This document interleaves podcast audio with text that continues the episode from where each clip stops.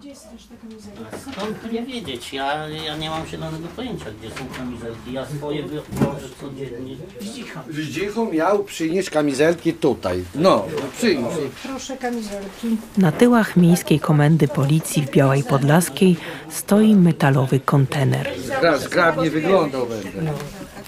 To tutaj zbiera się co miesiąc Powiatowy Komitet Protestacyjny Emerytów i Rencistów Służb Mundurowych.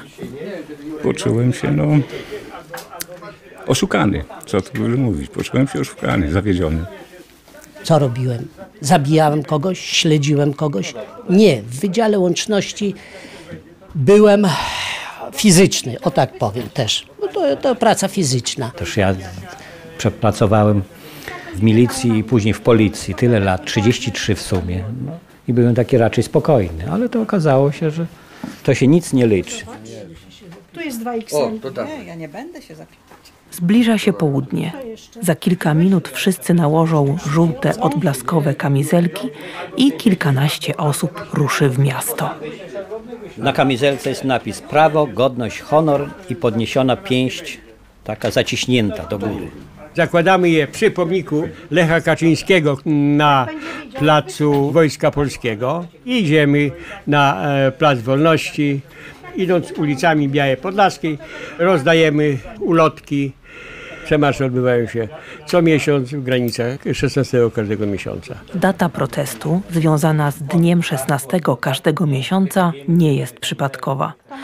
Tego dnia bowiem, w grudniu 2016 roku, Sejm uchwalił ustawę o zaopatrzeniu emerytalnym i rentowym służb mundurowych, która potocznie zwana jest dezubekizacyjną.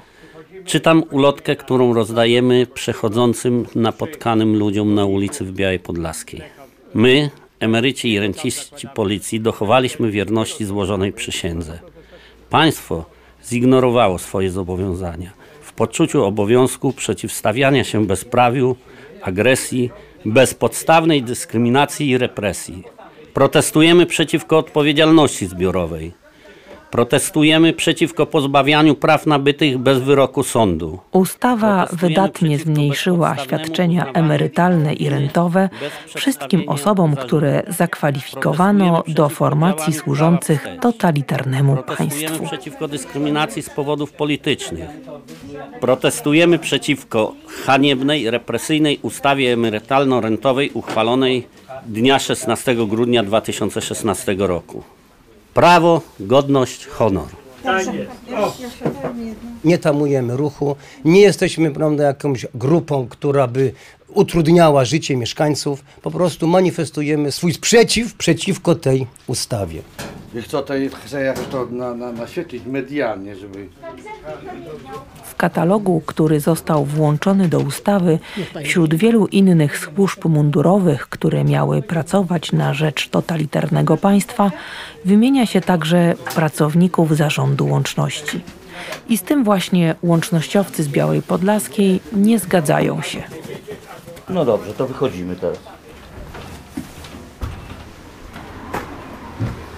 Nasz przemarsz będzie trwał około 40 minut. O, wziąłem ulotek.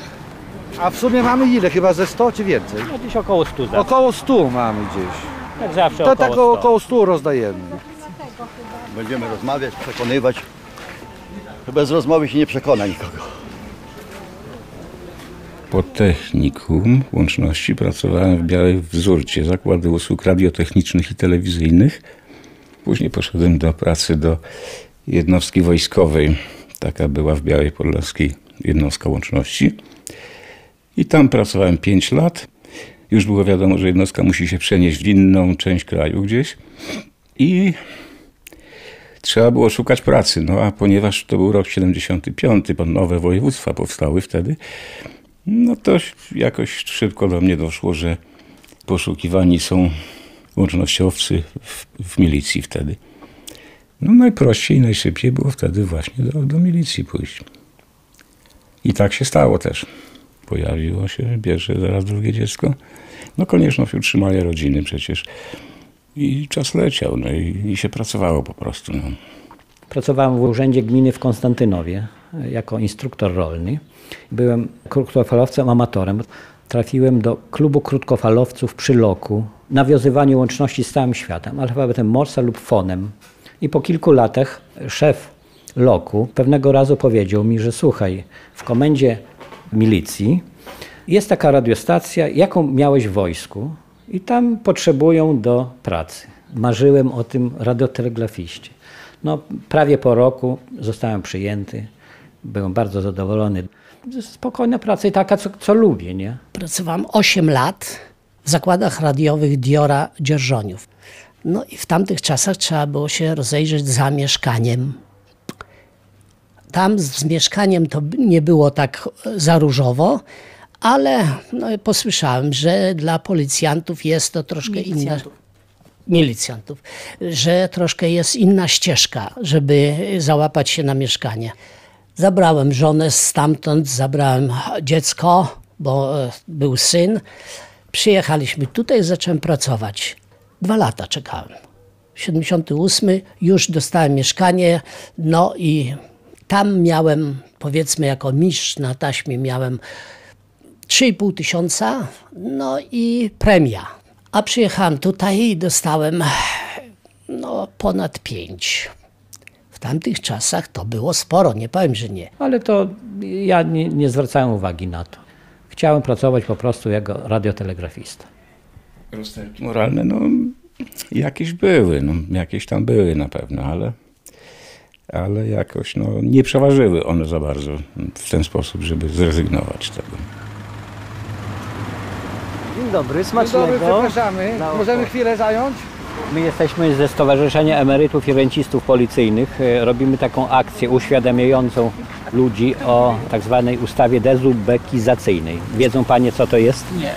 Byście po prostu na polityce, nie znam mnie polityki, nie interesuje w ogóle. Ja też nawet o tym. Proszę bardzo. Słyszała Pani o takiej ustawie de, tak zwanej deubekizacyjnej? Ustawa jakby dotyczy wszystkich, którzy, że tak powiem, w jakikolwiek sposób otarli się o pracę w służbach.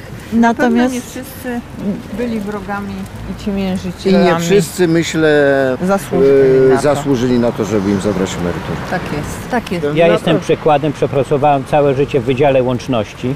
Nie wiem dlaczego e, system PESEL, ci co zakładali system PESEL, oni, oni nie byli związani z żadnymi służbami, tylko pracowali w urzędach wojewódzkich. Też ich ob- objęła ustawa. Żołnierze Wojsk Ochrony Pogranicza, oprócz emerytur, grupy inwalidzkie. Grupy inwalidzkie wszystkim zostały co nie, obojętnie kto miał przyznane przez komisję lekarską, ustawa wyzerowała wszystkie grupy inwalidzkie tym służbom objętym ustawą. I to jest bez sensu, że wszystkich wzięto pod jedną kreskę. Tak być nie powinno. Tak być nie powinno. Pani kochana, komuny ja nie chcę. Byłam jako asystentka dyrektora. Zwolniło się e, miejsce na kierownika KAT. Dopiero jak się wszyscy partyjniacy nie zgodzili na tą płacę, wtedy łaskawie mi pozwolili być kierownikiem.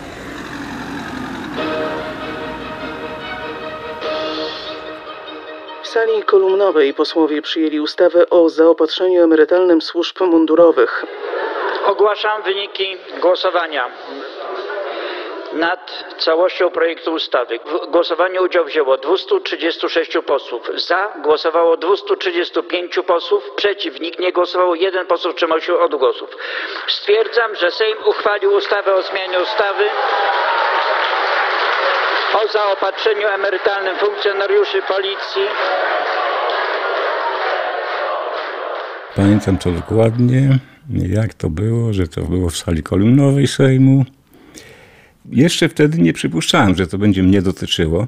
Dopiero gdzieś po kilku dniach czy tygodniach nawet zajrzałem do tej ustawy. No i dostrzegłem tam, że jest tam zarząd łączności MSW. Ale nie zagłębiałem się zbyt dokładnie w szczegóły. No, myślałem, jak zarząd łączności, no to MSW, czyli dotyczy tylko pracowników ministerstwa, a nie dotyczy pozostałych ludzi w terenie. Jak się okazało niedługo, dotyczyło to no, wszystkich wydziałów łączności w całym kraju.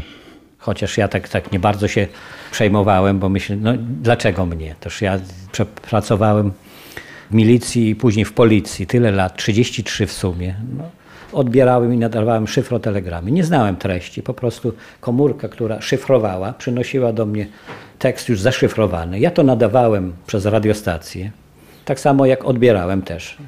Też zaszyfrowane, też tylko kwitowałem przez radio, odnosiłem do takiej komórki, która to odczytywała.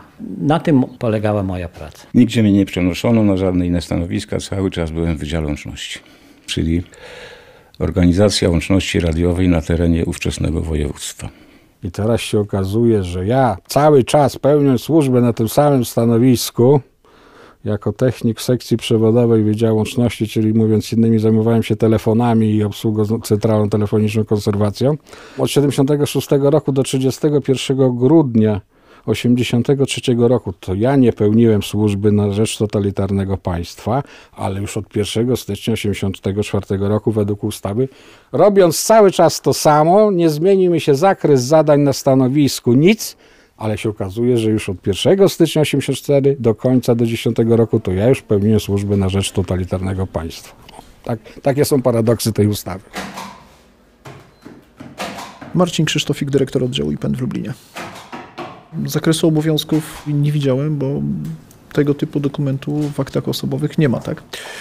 Natomiast jest to pokłosie wpisania w artykuł 13b ustawy, tej tak zwanej dezobilizacyjnej z 16 grudnia 2016 roku, gdzie e, w tym artykule 13b w ustępie pierwszym punkcie piątym literze D jest wymieniony zarząd łączności od 1 stycznia 84 i jego odpowiedniki terenowe, czyli takim odpowiednikiem terenowym były wydziały łączności w ówczesnych wojewódzkich urzędach spraw wewnętrznych. W grudniu 1983 roku generał Czesław Kiszczak, ówczesny szef minister spraw wewnętrznych, dokonał reorganizacji resortu spraw wewnętrznych i w służbie zabezpieczenia operacyjnego SB podporządkował zarząd łączności i automatycznie pokłosiem tego jest takie samo zarządzenie, jakie wydał szef Wojewódzkiego Urzędu Spraw Wewnętrznych w Białej Podlaskiej, gdzie panu pułkownikowi Starkowi, szefowi SB w Białej Podlaskiej, podporządkował Wydział Łączności. Takie dokumenty znajdują się w naszym zasobie. Wśród normatywów Komendy Wojewódzkiej Wojewódzkiego Urzędu Spraw Wewnętrznych jest takie zarządzenie szefa Wojewódzkiego Urzędu Spraw Wewnętrznych, pułkownika Jana Bernatowicza, w którym dookreśla zakres kompetencji. Widziałem kilka wniosków dotyczących zmiany stanowisk y, funkcjonariuszy Wydziału Łączności, wytworzonych po roku 84, czyli w momencie, kiedy przeszli w nadzór zastępcy szefa do spraw SB, gdzie na typowo sporządzonym wniosku personalnym o przeniesienie na inne stanowisko służbowe, czyli dajmy na to awans z technika na inspektora, gdzie przed zatwierdzeniem przez szefa WSW, bo to szef WSW miał tylko i wyłącznie tego typu kompetencje kadrowe, był parafowany przez zastępcę szefa do spraw SB pułkownika Starka. Także takie dokumenty w aktach osobowych funkcjonariuszy Wydziału Łączności z Białej Podlaskiej są. Inną sprawą jest, że akta osobowe z funkcjonariuszy z Białej są w naszej ocenie przetrzebione, jeżeli chodzi o zawartość. Ja nie wykluczam, że w części akt osobowych tej dokumentacji nie ma, ponieważ tak jak pani powiedziałem, akta osobowe przekazane z Białej Podlaskiej są przetrzebione. Dałem tu Państwu ulotkę, żeby cokolwiek się dowiedzieli. Tutaj ludzie nie mieli nic z USB e, wspólnego, nic kompletnie, wie Pani. I nie jest prawdą, Tylko, że sprzątaczka WB więcej zarabiała niż ja na stanowisku kierowniczym. No to Albo to- ta, co siedziała przy telefonie i donosiła, załóżmy, na podsłuchu. Na podsłuchu. Tylko łączyła rozmowy. Proszę panią, można z panem pułkownikiem? Proszę bardzo, cyk, połączone. Wszystko. Łączyła SB, łączyła milicję, potem była policja i ona służyła państwu totalitarnemu. W jaki sposób? Że rozmowę łączyła?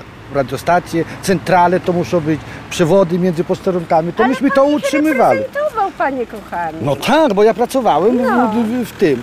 Dlaczego? Przecież nikt mu nie kazał i nikt nie wysyłał. Bandytów nie było, proszę Panią, nie było złodziejstwa i tak dalej. Musiała być policja. Czy y, państwo może funkcjonować bez policji i bez prawda, wojska? Absolutnie. To jest niemożliwe, bo nie ma nas, nie ma ludzi. Bo nas musi ktoś bronić. Dla mnie wojsko, policja, służba jakakolwiek musi być. No to jeszcze powiem pani jedno. W czasie stanu wojennego nigdy nie zapomnę, jak niosłam listę moich pracowników we Wrocławiu, bo ja we Wrocławiu mieszkam, e, na Łąkową i stał jak gestapowiec z automatem, a mi się nogi trzęsły, a ja musiałam zanieść wykaz tych pracowników. Do PZPR-u tego nigdy bym nie życzyła nikomu powrotu. Nikomu. Z ręką na sercu nigdy w życiu nie, nie inwigilowałem, nie pałowałem. Absolutnie nie. Żadnych akcji specjalnych, typu jakieś podsłuchy, czy jakieś y, inwigilowanie ludzi, no to od tego byli specjaliści w SB. Tak zwany Wydział T, którzy podsłuchiwali. Mieli sprzęt taki, ale myśmy im nie naprawiali, bo nie mieliśmy tam prawa wstępu. Oni się zajmowali tą łącznością tak zwaną operacyjną. Myśmy byli wydziałem usługowym, takim samym jak wydział powiedzmy finansowy, czy wydział gospodarki materiałowo-technicznej. Nigdy panowie o tym nie myśleli, że przecież te radiotelefony, te radiostacje, które panowie serwisowaliście, były zainstalowane na komendach, na komisariatach i nie służyły do rozmów o pogodzie, ale przede wszystkim służyły do tego, żeby wspierać ówczesną komunistyczną władzę. Na przykład w stanie wojennym. Nie, nie myślałem o tym. Stan wojenny to był taki szok. To zaraz było zebranie, y, mundury musicie zakładać. Ja mówię, naczelniku, mundur do czego? Ja mam tutaj y, radiotelefony i mam to mieć w stanie najwyższej gotowości, że w razie czego coś tam, to proszę bardzo, komplet do samochodu i już jest. I ja w mundurze tego nie będę robił. I mówię, nam trzeba fartuchy dać. Jeżeli my, funkcjonariusze Wydziału Łączności, pracowaliśmy na rzecz totalitarnego państwa, to za, za pracę na rzecz totalitarnego państwa należałoby uznać wszystkich tych, którzy pracowali w instytucjach państwowych. Zakłady radiowe Radmor w Gdyni robili sprzęt łączności dla wojska i dla milicji. No to oni dla totalitarnego państwa też pracowali. Przepraszam ich, prac- tych pracowników, ale to dla nas pracowali, dla milicji. No to gdzie tu jest sens? Ktoś produkował broń, ktoś produkował samochody na potrzeby milicji i SB, Tak. ale im się emerytur nie obniża, a nam tak. Kiedy pan się dowiedział, że od 84 roku do roku 90 pracował pan y, pod nadzorem służb bezpieczeństwa? Dowiedziałem się, jak przyszła mi decyzja, że zabierają mi emeryturę. Czy nawet są takie przypadki, że policjanci w zeszłym roku odchodzili na emerytury i ta ustawa też ich dotyczy? Bo przecież na czym ta ustawa polega? Bo przecież ta ustawa nie, za, już mówiąc o tym, że za służbę przed 90 rokiem jest nie ma nic, kiedy złodziejom i przestępcom, którzy siedzieli w zakładach karnych, ZUS dolicza po 0,7% jako okres nieskładkowy, a tutaj nam, funkcjonariuszom, którzy służyli przed 90 rokiem, ustawodawca ustala 0%, czyli nic nam się nie należy. No to, jest, to jaka to sprawiedliwość? A po drugie, najwięcej jest dotkniętych tą ustawą funkcjonariuszy, którzy właśnie odeszli po 90 roku, bo im za 27 lat służby należy się 75% podstawy wymiaru emerytury, a dzisiaj oni będą dostawać, po, po tej ustawie będą dostawać 25% podstawy wymiaru emerytury. Taka jest różnica. Im dłużej ktoś pracował w wolnej, demokratycznej Polsce, tym większy procent emerytury mu odebrano. Poniekąd tak, bo ja pracowałem jeszcze w wolnej Polsce 17 lat. W komisariacie policji w Janowie Podlaskim, byłem dzielnicowy, byłem w patrolu i w 2007 roku odszedłem. Straciłem 1500 zł, I zostało panu? 1700 zł. To jest maksymalne, bo to jest ograniczenie. Nikt nie może więcej niż 1712 chyba zł. Zwana generalska. Tak. Wiele osób żyje za taką emeryturę i nie protestuje, a panowie protestujecie.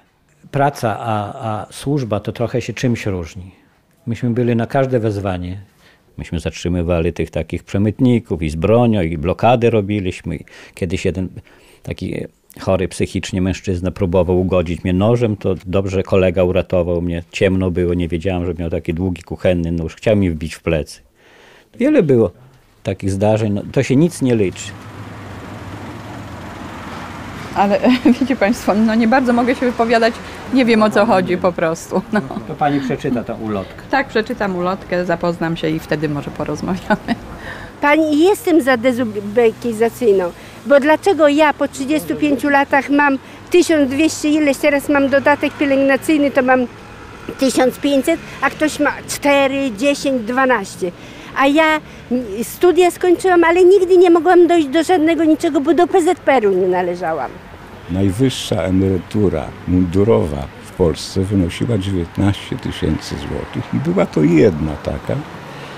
I otrzymywał ją pan generał ze Straży Pożarnej.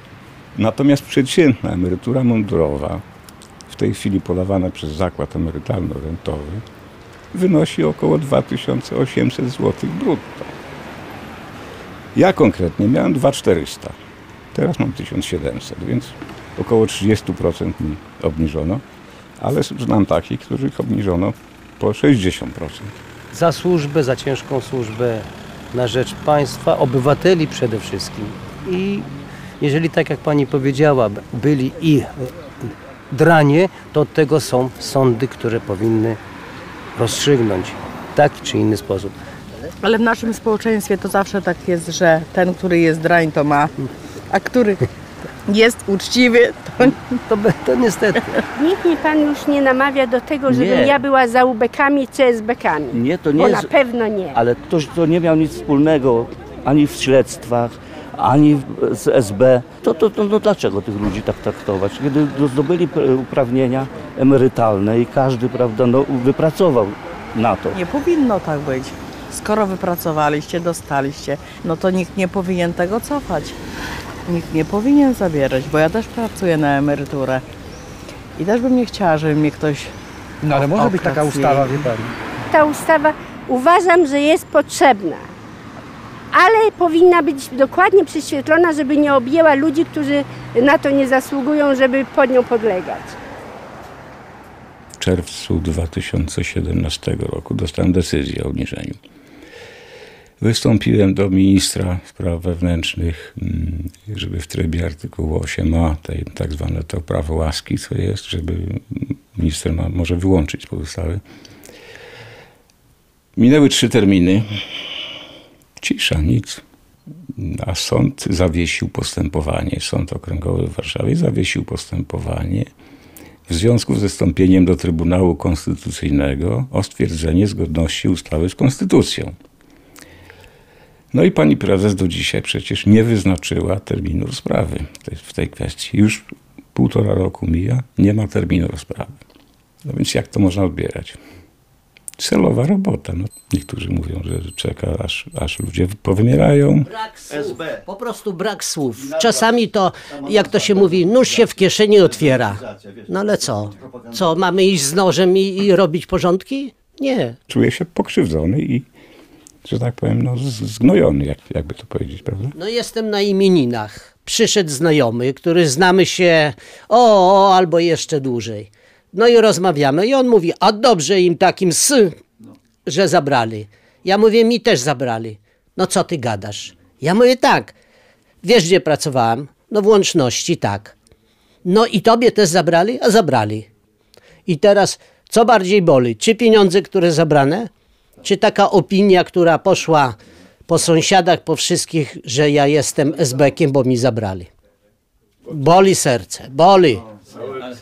Tak jak politycy mówią, zabraliśmy emerytury oprawcom i mordercom. Tak się często mówi.